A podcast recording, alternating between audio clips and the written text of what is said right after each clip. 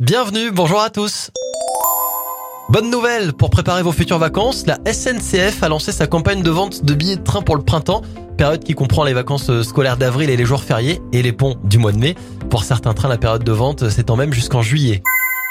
Jamais elles auraient pu imaginer que ça arrive le même jour. Deux sœurs originaires de Mulhouse sont devenues mamans pour la deuxième fois le même jour et au même endroit. Elles ont accouché à 4h30 d'intervalle.